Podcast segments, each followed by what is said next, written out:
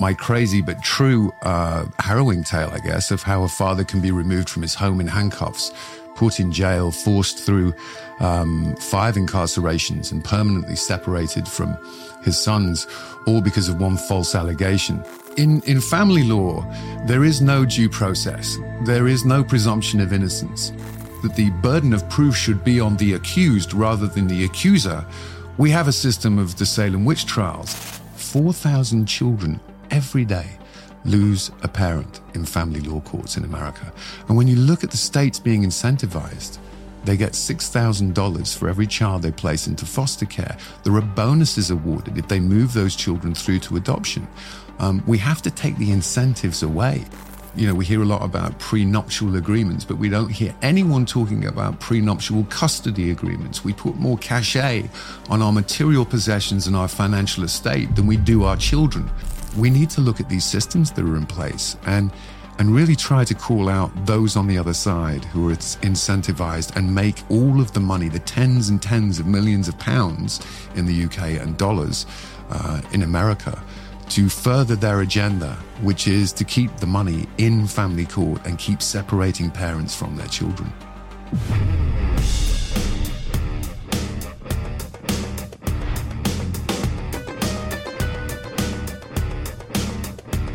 Hello and welcome to TRIGGERnometry. I'm Francis Foster. I'm Konstantin Kisin. And this is a show for you if you want honest conversations with fascinating people. Our brilliant guest today is a best selling author, TV director, and Emmy nominated actor, Greg Ellis. Welcome to TRIGGERnometry. It's great to be here, chaps. How are you? Uh, we're very well, mate. It's great to have you on the show. Uh, let's get straight into it. You you have a, a, a very interesting story to tell, and in some ways a tragic one, I would say. Uh, so tell everybody how are you, uh, where you are, what's been your journey through life that leads you to be sitting here talking to us. Gosh, that's a great, profound question. Uh, well, I was raised and toughened, I guess, in the seaside fish and chip shops and smoky uh, video game arcades of rough and tumble Southport in northwest England. Um, mastered the Rubik's Cube at 12, held the record for Pac Man at 13. Um, and then at 14, 15, uh, did a broad, not a, a West End musical.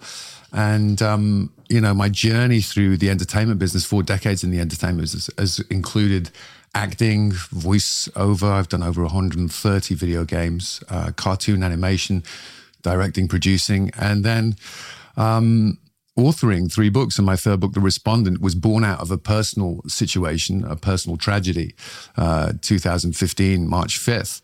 Um, my crazy but true uh, harrowing tale, I guess, of how a father can be removed from his home in handcuffs, put in jail, forced through um, five incarcerations, and permanently separated from his sons, all because of one false allegation.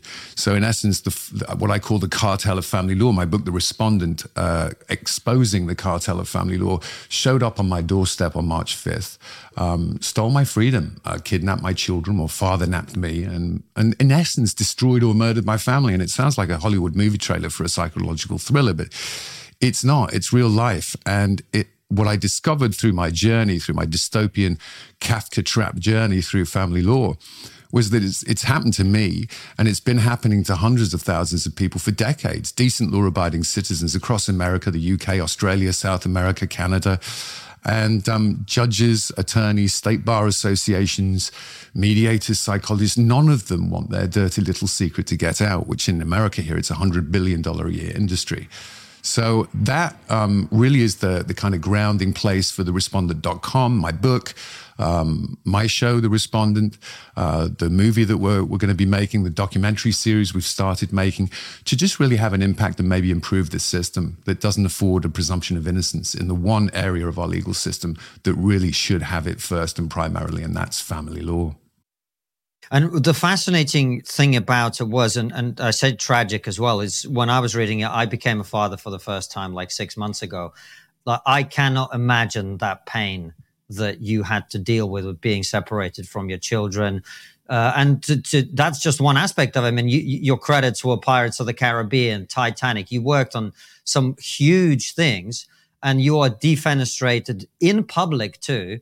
Uh, in prison, etc., etc., or incarcerated, you know, just, tell us more about first of all, how did that happen? Like, what was it like? What happened? Yeah, I was at home. Uh, I'd actually taken the afternoon off. It was a Thursday. I was reading uh, reading book to my sons in the playroom of my house uh, in Hollywood, and um, the, the, doorbell rang. And it was that simple. The doorbell rang, and I walked down the stairs. I told my boys I'd be back up. Uh, we had a little puppy at the time, and I opened the door. And little did I know that that would be the last time that I would open the door in my own house. And what had what had happened was was a ten word false allegation that was made um, on an anonymous hotline, which I've since discovered this tactic of what's called the quote unquote welfare check is what's used across America. Anyone can call anonymously and say uh, by hearsay that someone has threatened to take their own life or they're threatening to hurt themselves or their children. And the police not only are legally bound to show up, they're legally bound without a warrant to enter the home and violate privacy and due process rights. There are no Miranda rights, nothing. And so that was the beginning of my uh, dystopian odyssey, uh, if you will, of how I was handcuffed, uh, removed from my home, um, incarcerated, uh, the sudden and shocking removal from everything in my life, my um, my livelihood, my um, my money, uh, my car. I didn't even have a phone, and within within the space of a few hours, I became homeless and almost destitute, and um, my entire life was turned upside down. And I was very grateful that a few people, you know, stuck in there and, and helped me through uh, through that uh, journey because it was psychologically, physically, and, and and emotionally just just terrifying. It was like living on the edge of existential angst, really. And um, you know, I talk about this on my show, the living grief of alienation from one's own children when they are the meaning of your life and you love them so much and you're so connected to them and you would die for them and to suddenly and shockingly be removed and deal with that pain. And also, I think the pain of knowing that your sons or your children or your daughter are, are removed from their connectivity to, to the meaning of their life, their parent, particularly such an emotionally connected parent as I was. And Greg, what were these 10 words that uh, you were, that made up the accusation? Am I allowed to swear? Yeah, yes. You're allowed to okay. say whatever you want. Oh, great. The 10 words were um, I'm sick of this shit. I'm gonna harm the children.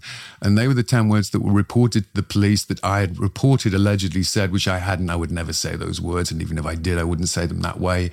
Um, and those 10 words became the kind of the gateway to, you know, welcome to family law. And I thought as well, those 10, after after I was incarcerated and this went to court and I entered the legal system, I ignorantly thought that I would get some justice. Finally, you know, the establishment of justice would provide some fairness. And what I found was it was the Star Chamber, it was the Wild West of family law. What, what do you mean by that, the Wild West of family law? Because I've had friends actually who've been in similar situations to you, not as extreme, but certainly similar. And you're using terms like Wild West of family law. There's a, there's a few people who are probably thinking, I don't know what that means. So just explain it to us, please, Greg. Sure. So, you know, uh, the, in in family law, there is no due process. There is no presumption of innocence. Um, parents are found guilty till proven innocent, or usually guilty till proven more guilty. Particularly fathers. It happens to mothers as well. Um, and criminals get more rights than children and parents, terrorists, mur- murderers, pedophiles. So if you if we have a legal system that doesn't afford due process, that that, that says that the burden of proof should be on the accused rather than the accuser, we have a system of the Salem witch trials and the Spanish Inquisition in 2022. So, how did that play out in your case, Greg? Because I, I think that, uh, forgive me, but for someone from your perspective with your experiences, to put it mildly, to you, you you kind of get all this. But I think the average person, and I include myself in this, mm. by the way, we're all walking around with absolutely no fucking idea what you're talking about. I, I genuinely yeah. think that, right? Yeah. So, so you people come to your home because your now ex-wife has made mm. uh, this false allegation against you. Um, the police take you away. What happened? How, how does the whole system work? Well, basically, what what happened with me is, and I first of all, I want to say yes, absolutely, I agree. I had no idea, and I say this to my, you know, I founded a charity, CPU, Children and Parents United, and I say to my team and the volunteers who work with me on the respondent movement, um, that we have to get the message out to the people who, the versions of us before we got hit by this system. Um, the people who don't really, I didn't really know and I didn't really care because I didn't know. I, three days before it happened to me on March 2nd, I, I was putting my boys to sleep as I did every night. And my eldest said, you know, so and so at school's parents are getting divorced. You'll never get divorced, will you, daddy? And I said, no, of course not. I mean, it was 20 years I was married, ne- never expected, I was blindsided.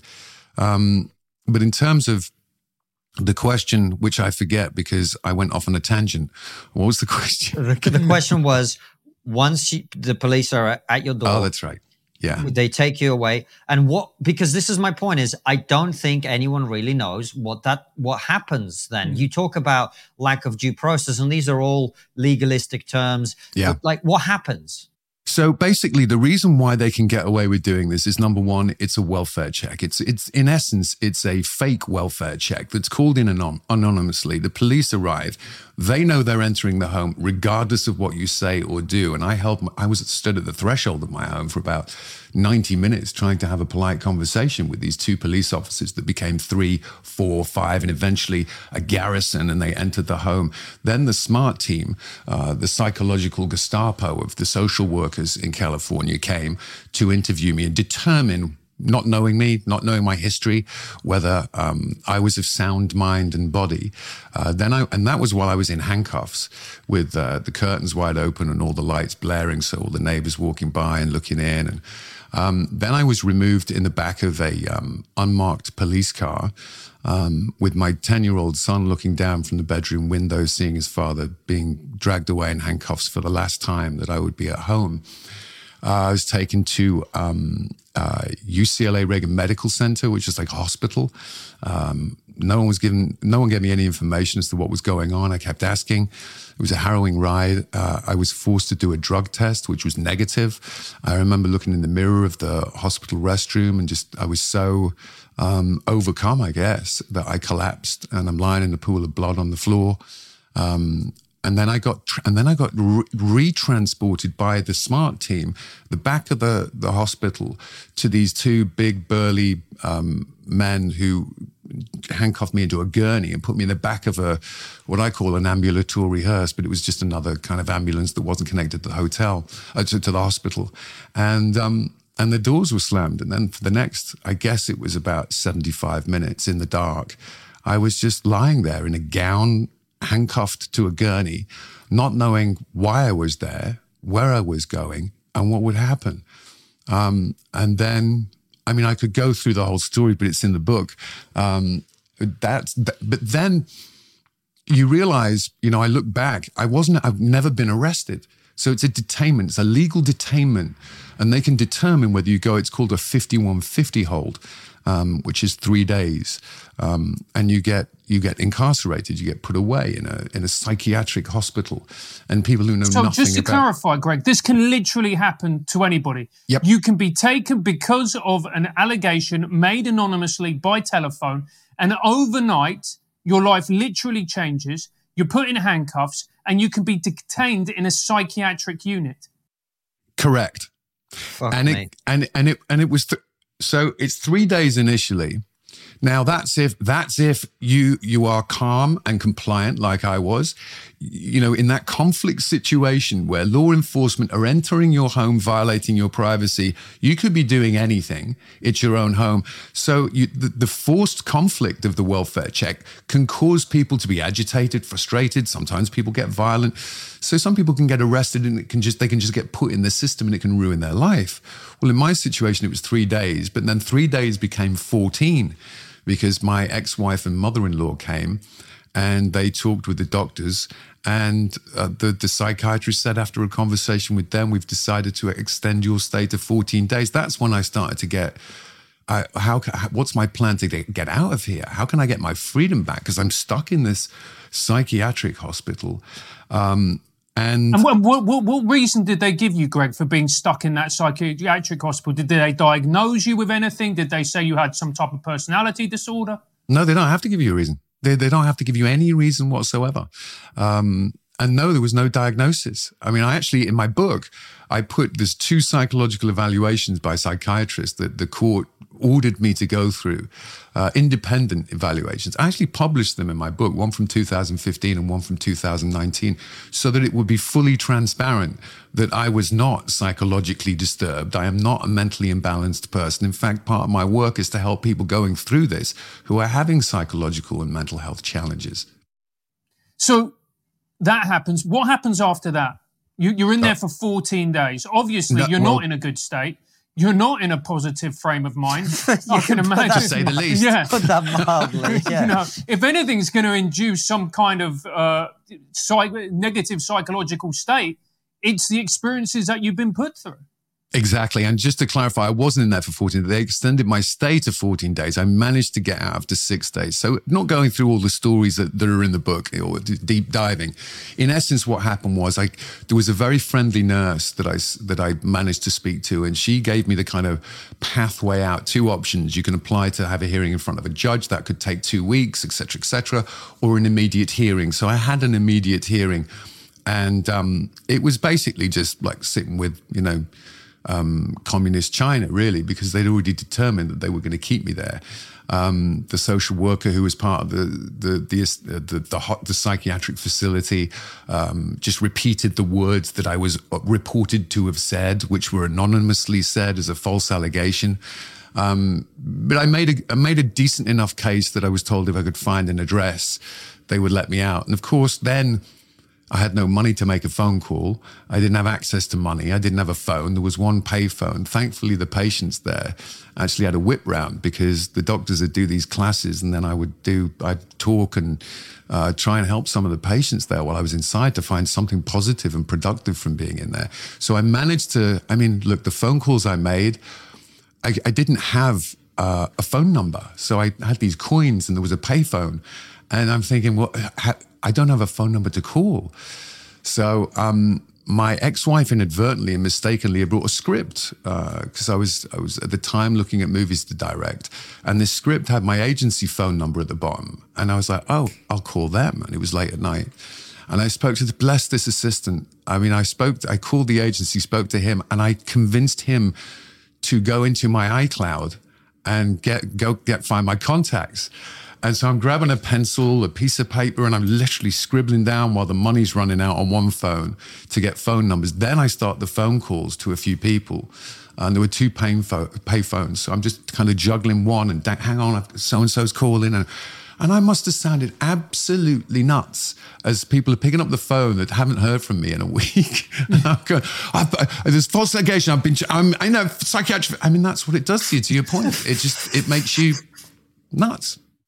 Wow. Wow. So, I mean, uh, the, the, to me, that is, that's like you say, it's something out of a dystopian thriller.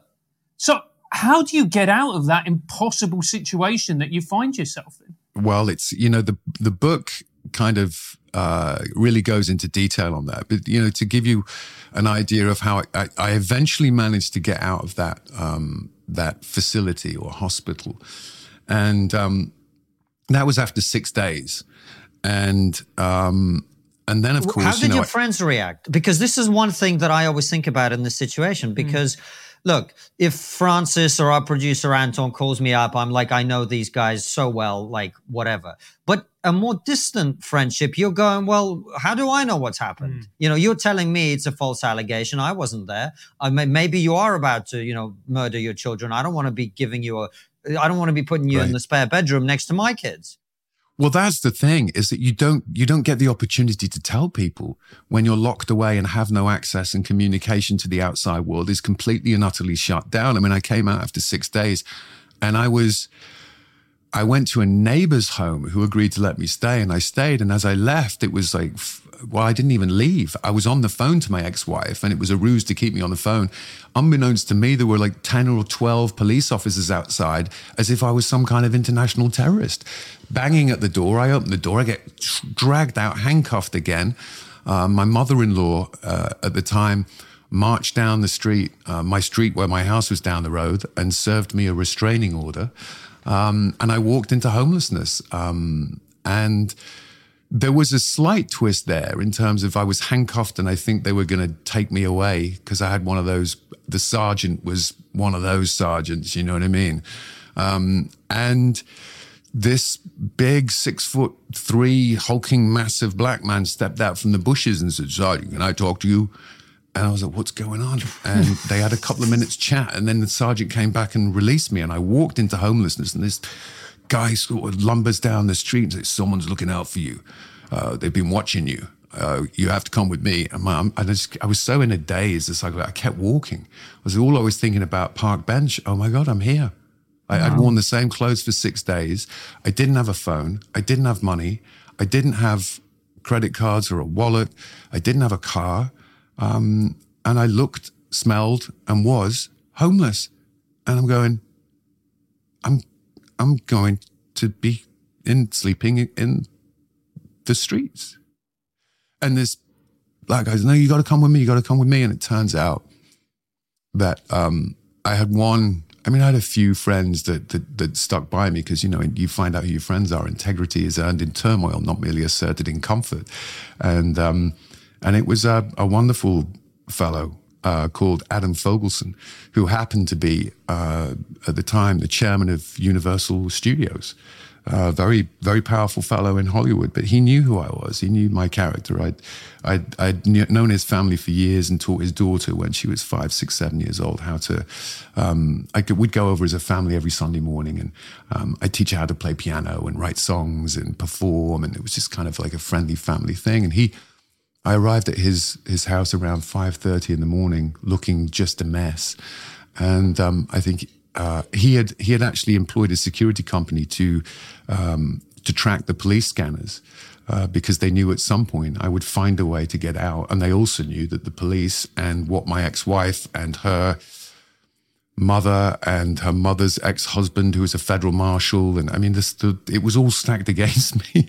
They'd come and get me, and I'd be served, and I would be going down whatever way uh, I go down in the Kafka trap and um, he he was able actually his wife was able to negotiate um, my wallet um, and my car and phone from my ex-wife because he felt it was just inhumane to leave me homeless. Oh right, so she kept hold of of literally your card, your wallet, all the rest of it. So she had possession of it when you were taken away. Yeah, I had nothing. I had Greg, absolutely nothing. Can I ask you what I'm sure is a very unpleasant mm. question, but it's a question that a lot of people listening to this will be uh, at some level thinking about when mm. we're having this conversation. Yeah. Like, you know how people are. There's no smoke without fire. Mm. What did you do? You know, because that's how people are, right? Mm. People assume that you had. So, so why did your ex-wife do this?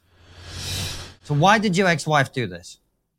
to you? you know, that's a that's a really good, an important question as well. And as as much as I've you know thought this through, um, I think look, she suffered from panic disorder. She was diagnosed with panic disorder. It was a it would rear its ugly head occasionally, and and for anyone who who has to endure that uh, very painful diagnosis, there's an irrationality about things that come up. I remember one time taking her to the airport, and what should have been a 35 minute drive took two and a half hours, and we never made it to the airport. Um, you know, irritable bowel syndrome, um, go home. There's the irrational fear. So she, I know for a fact that she'd been off her, she'd not taken her medication for a while. Um, and I think, and she was out of town. And I think this fear um, just came up instilled in her uh, from maybe from a few coincidental events, and she um, she made that that call. And um, you know, one of the things that I'm I'm really clear about, uh, even though even to this day she uh, uh she's on a mission to to ruin me. Um, seven and a half years later, um, is that I don't have any hatred towards her for what what she did and what she continued to do. Um, you know, I say this a lot. You know, we forgive others because they sometimes because they not because they deserve forgiveness, but we deserve peace. And forgiveness is not a line that we take, a road that we cross.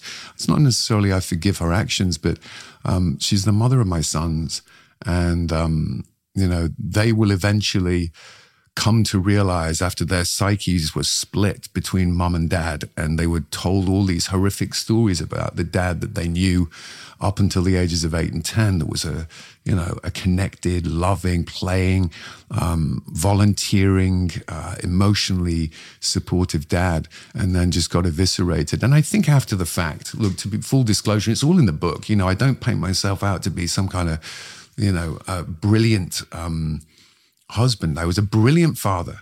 I can say that without hesitation. I was a brilliant and am a brilliant father. Um, I was a good husband, but I was a little flawed.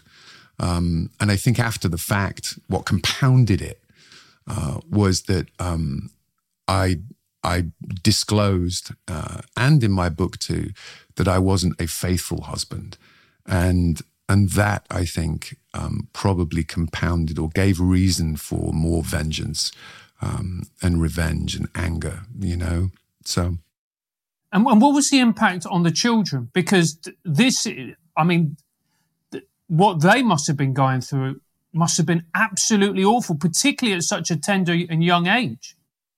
Yeah, it's this is one of the things. I mean, I talk a lot about the false allegation of domestic violence, which is I call it the silver bullet of high conflict divorce and the magic ballistics of family law or family law war. But what they what what children endure um, even when it's not so acrimonious, is parental alienation. And parental alienation is, is AKA child abuse. It's also known as turning the children. It's an umbrella term um, that details a series of actions, if you will, or behaviors with the malicious intent to have the children hate a once beloved parent. And there are signs of that isolation and gatekeeping and psychological splitting um, like the presence of a prior positive relationship between the child and the now rejected parent. There's, uh, you look at the absence of maltreatment or seriously deficient parenting on the part of the now rejected parent, or the lack of ambivalence in the child's view, or seeing one parent as all good and the other as all bad. Um, criticize, I mean, simple things like criticizing the, the, the other parent in, in, in front of the children or limiting contact by interfering with the other parent's time if there is a divorce or there are two homes. So this this aspect of it, this aspect of the psychological, a very challenging aspect of any divorce with with ch- children involved, particularly minor children, but any children, is something that isn't talked about. And in the UK, none of these are not talked about, it's a whole like movement and lobbying group of radical feminists who who deny the existence of parental alienation, who want to bring laws through. I, you know, I heard about a law a couple of years ago, maybe 18 months ago, it was going through the House of Lords, that was um, uh, domestic violence against women and girls. So it wouldn't protect baby boys or five-year-old boys or men. Uh, you know, and the rates of IP, IPV, intimate partner violence, are clear when you look at the statistics. It's 52, 48, men on women and 50, uh, 48, 52 women on men. So it's you were almost even there. You know, domestic violence uh, and abuse has no gender, but we very rarely talk about it with men because, or violence on men because, well, men are kind of devalued and expendable for the most part. Smash the patriarchy. You know, they're toxic. Don't you, don't you think, Greg, to be fair as well, is that we you know, we have, you know, we can cause more damage to women physically than they can cause to us. Therefore, it's not taken as seriously when a woman is physically violent or abusive. Yeah, I absolutely agree. I mean, you know, relationship I was in after my marriage, you know, th- there was some uh, physical abuse uh, connected. I think, you know, Nicki Crick did a study at the Minnesota Minnesota University on, on on behaviors and movements towards quote unquote violence. And yes, men have a tendency to move to violence quickly, and it's physical. And you know, go to any pub in England or most pubs in England on a Friday night, and there might, or when I was when I was growing up, there'd be the fights, and then you know, ten minutes later, you could be sitting at the at the at the bar having a drink and getting over it. Whereas what she deemed, she she actually deemed the term reputation savaging, which is what I use a lot. I know other people say reputation destroying, but she said women move towards a, a reputation savaging of violence with the words, gossip, the spoken word, the hintergedanken, the thought in the back of the mind that comes out through um, that gossiping about someone and, sh- and, sharing stories about people. I don't say all women, don't want to be, you know. Yeah, I mean, the problem is, is that you then put the court system, which is not only a drain emotionally, but it's also a drain financially. And listening to you and reading your book, This, the odds are stacked against men. It, they're fundamentally biased, aren't they? Yeah. I mean, there's no two ways about it. If you are a man, if you are a father, it's harder. If you're a father who's the respondent in family law, they have, you know, what you, what you would call a uh, petitioner and a respondent. The res- respondent's really the defendant. Um, if you are a father respondent uh, and you become the respondent if you don't file first, and if you know the petitioner files first and gets um, uh, and is represented, retains an attorney, you are forced into what I call the divorce trap, where you will go bankrupt. You have no uh, no ability to stop. Um, it becomes worse because you have two attorneys who are trained to make arguments against each other. In America, you can't have one attorney. It's illegal to have one attorney, and two people uh, come together to to to negotiate through uh, and find settlement. That's why with my with my charity, we, you know, we're looking at things like we have a, a tech team that's looking in, at an app uh, to bifurcate and shift the jurisdiction away from family law into contract law. In essence, micro contracts along the, the way and the pathway and the history of a relationship that can that can basically contract these mini contracts along the way so that if there is a fallout, a disagreement, and divorce is imminent, it can be dealt with in, in contract law as a business rather than the Wild West of family law. But look, there's going to be people listening to this going, Your story is awful, it's tragic, no one should have to go through that. But there are also cases, and we witness them all the time. It happens in the UK, it happens in the States, where a dad, for whatever reason, has some kind of psychological break, kills a wife, kills the kids. Awful. We hear about them, those stories all the time do, do we not need to be extra cautious in order to therefore protect and to ensure that that event doesn't happen in order to protect the lives of children? Yeah, we absolutely do. Well. Absolutely, absolutely, we do. And we also have to hear about that when it's mothers who do that. And there are many stories, they're not in the news as much. When mothers do that, human beings, parents have pressure. Everyone's struggling with something, and many people are living lives of quiet desperation. And when that happens, the we need to be aware and, and the legal system. Look, I have. I have someone who works with my charity who 22 years ago was, was falsely accused and sat in court and held his wrists up to the judge and said, Your Honor, please arrest me. Have the bailiff, the bailiff arrest me and charge me with a criminal offense. And the judge said, Are you crazy?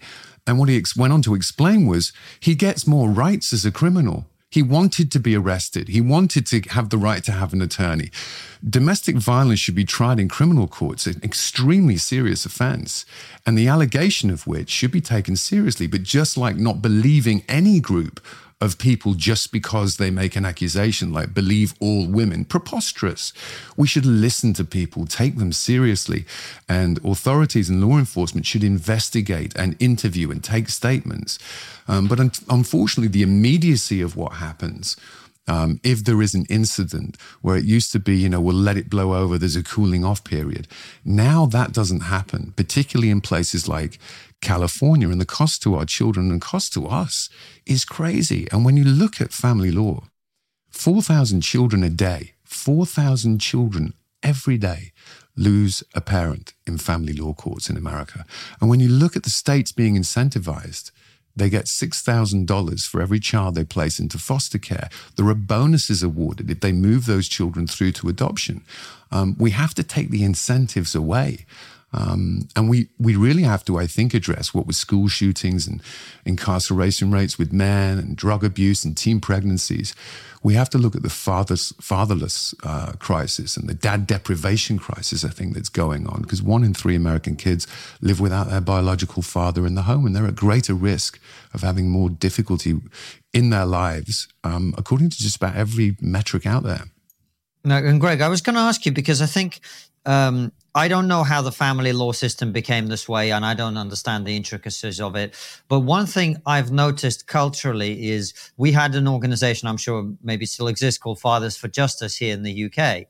And the only reason I know about it is it was a punchline in every comedian's set a few years ago. And mm. and that is yeah. kind of how we we treat it. And, and I have always thought, you know, I do cringe a little bit when you get sort of men's rights movements and, and whatever.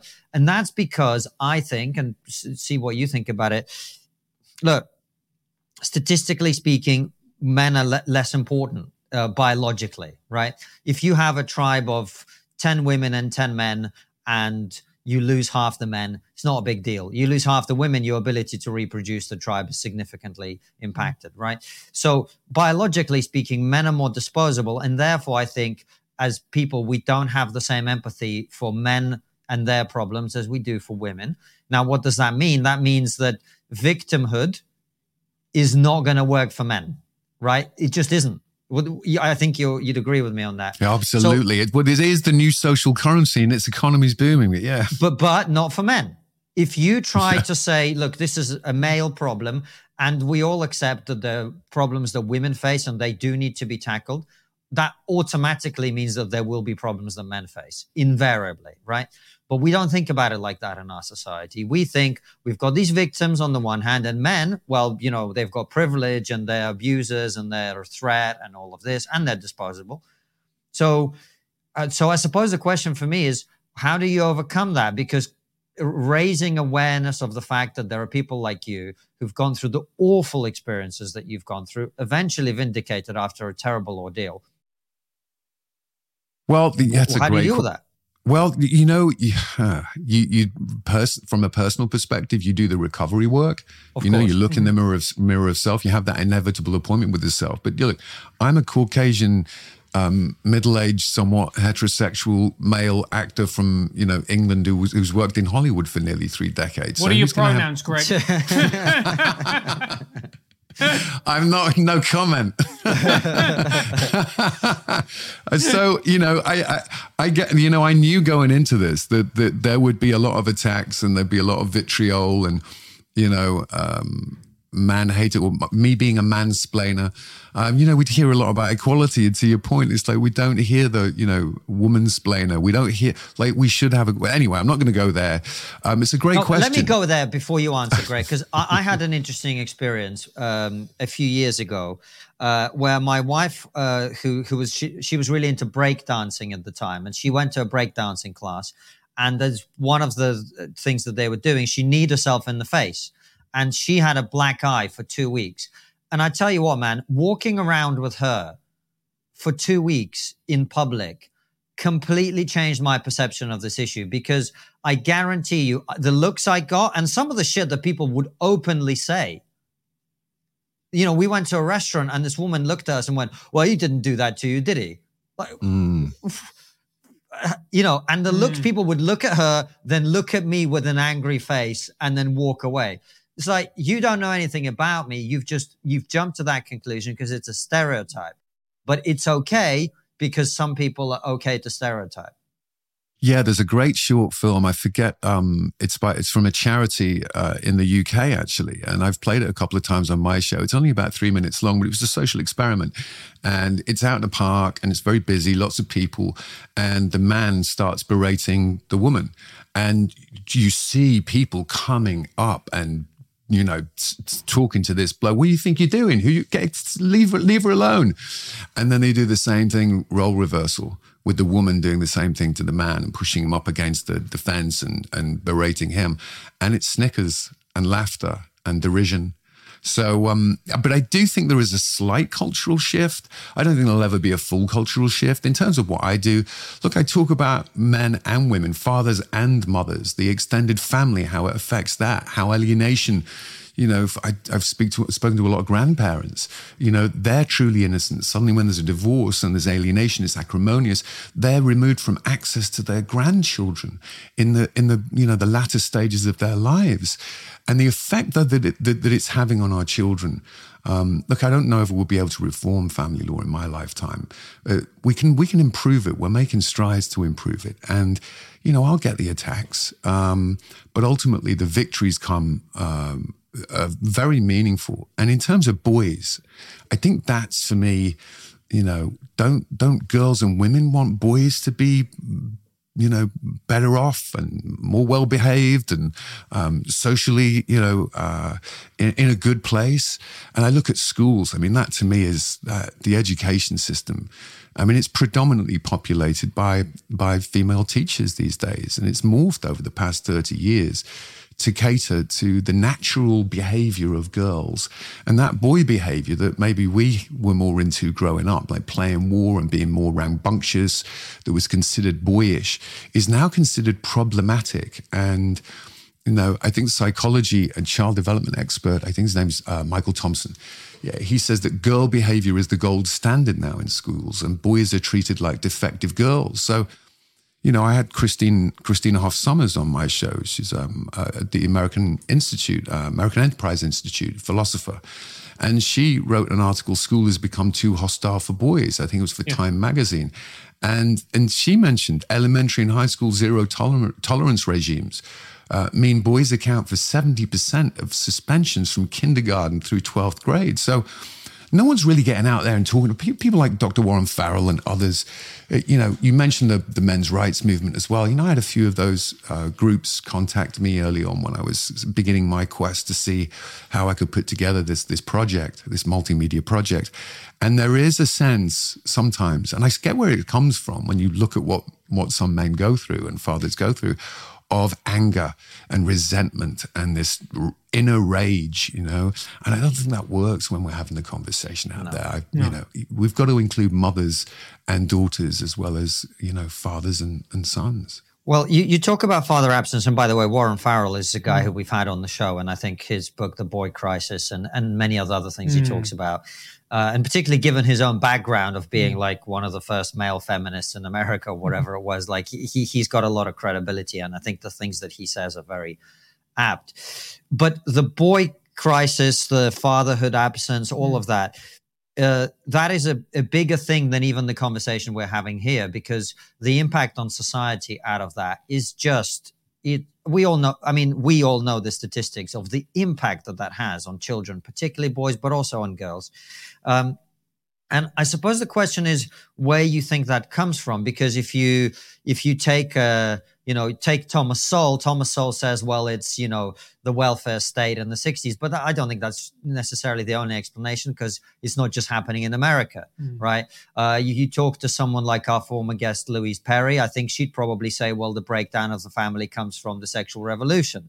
You change the roles of men and women mm. around the same time. That's what happens. What is your take on where you think you know the breakdown of the family at the scale that we are seeing now is just unprecedented where, where does it come from well, that's a that's a big question. I mean, you know, Professor Janice Fiamengo talks about feminism. She says feminism is the reason for it. Um, you know, in its entirety.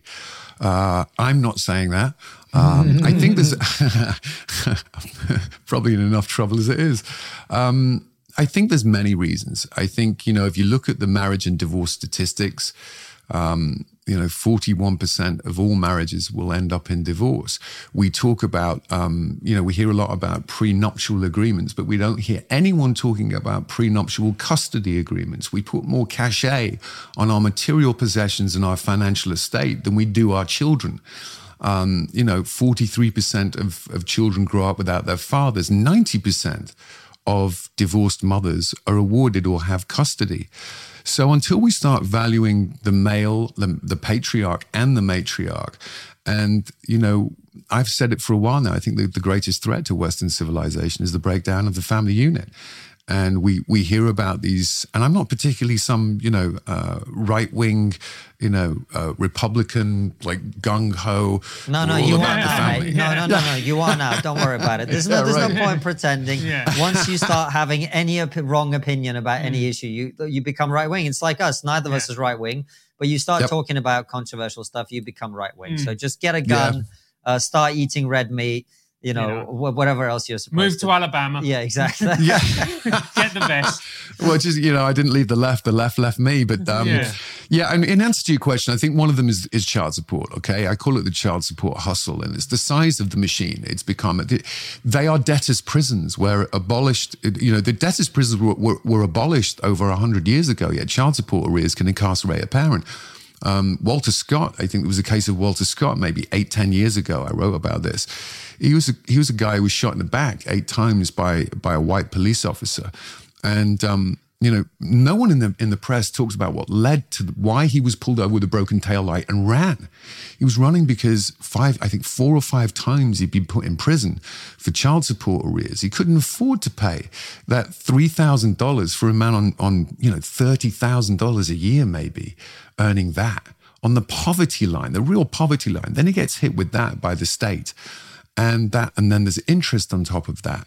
So, and then you look at 30% of men paying child support are not the biological father. So I think there's the child support hustle where poor non custodial parents who lack the ability to pay child support end up in this modern day debtor's prison. Um, and the system of punishing parents uh, works for the courts, it works for the legal system, the attorneys, and the cottage industry of people who work within it.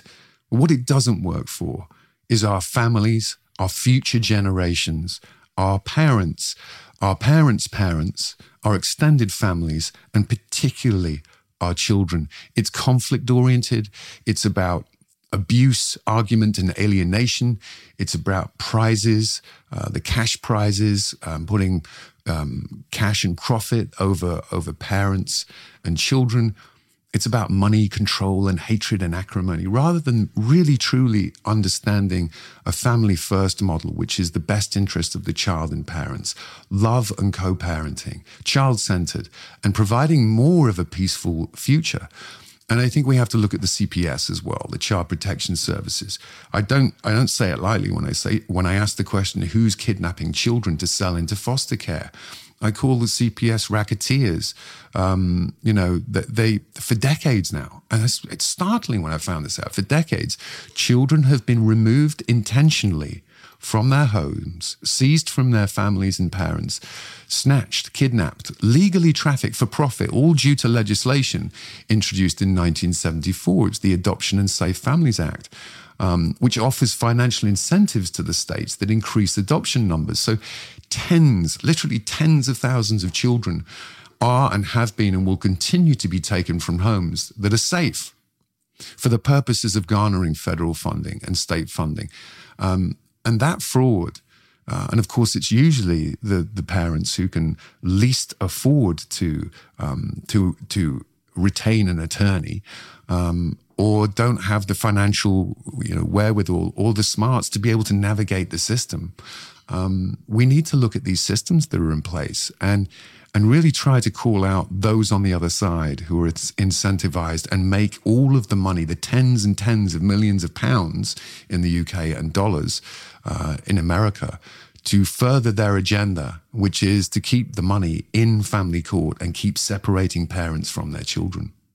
Greg, I'm sure that there are people who are listening to this or watching this and they're in this situation, they're going through this. What advice would you give to them?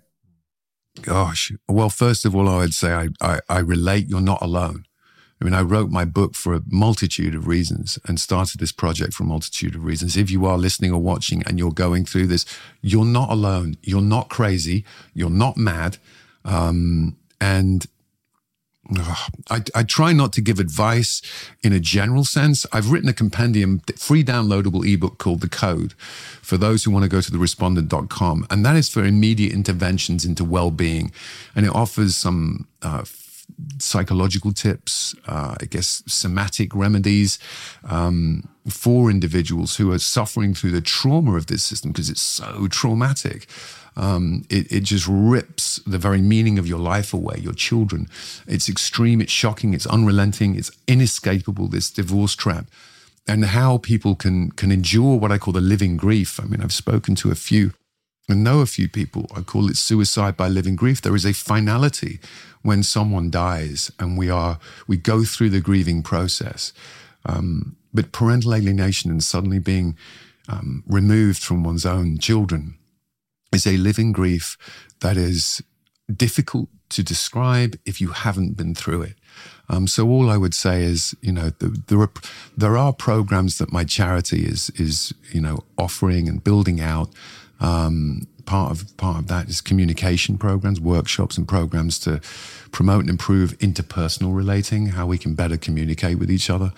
Uh, mediation, uh, solutions oriented intervention experts that help resolve uh, conflict and not um, not propagate it uh, and rack up billable hours to keep people out of the court system. So, if you're thinking of getting divorced, if you're thinking of retaining an attorney, if you're thinking that you need to go to war, don't. That's what I would say. And if you are stuck in the system, there is hope um, and there is a way out. It may take a while, but um, hopefully people will find the respondent and find ways to, you know, get relief. Families need relief from being shipwrecked in, the, in this horrific system.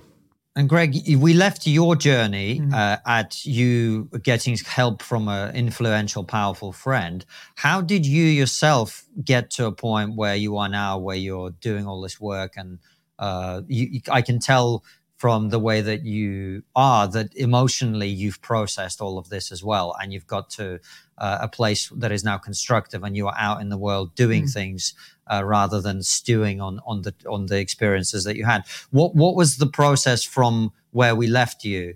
Uh, how did you how did you manage to you know get get not you didn't get justice but vindication at least and and freedom and so on well, that's a great question. I think in terms of the details of the the kind of dramatic, inciting incidents. By the that, book, that I know, I know. No, no, no. I, am not. No, no, no. I'm not. I'm not doing it to kind of you know to promote it. I'm saying eh, because we'd be here too long, we talking about it. yeah, it. No, I appreciate but, it. But yeah, but no. But uh, the answer I would give is is basically a year, more or less a year after I was, you know, because it went on for about five and a half, six years. It was that long. Wow.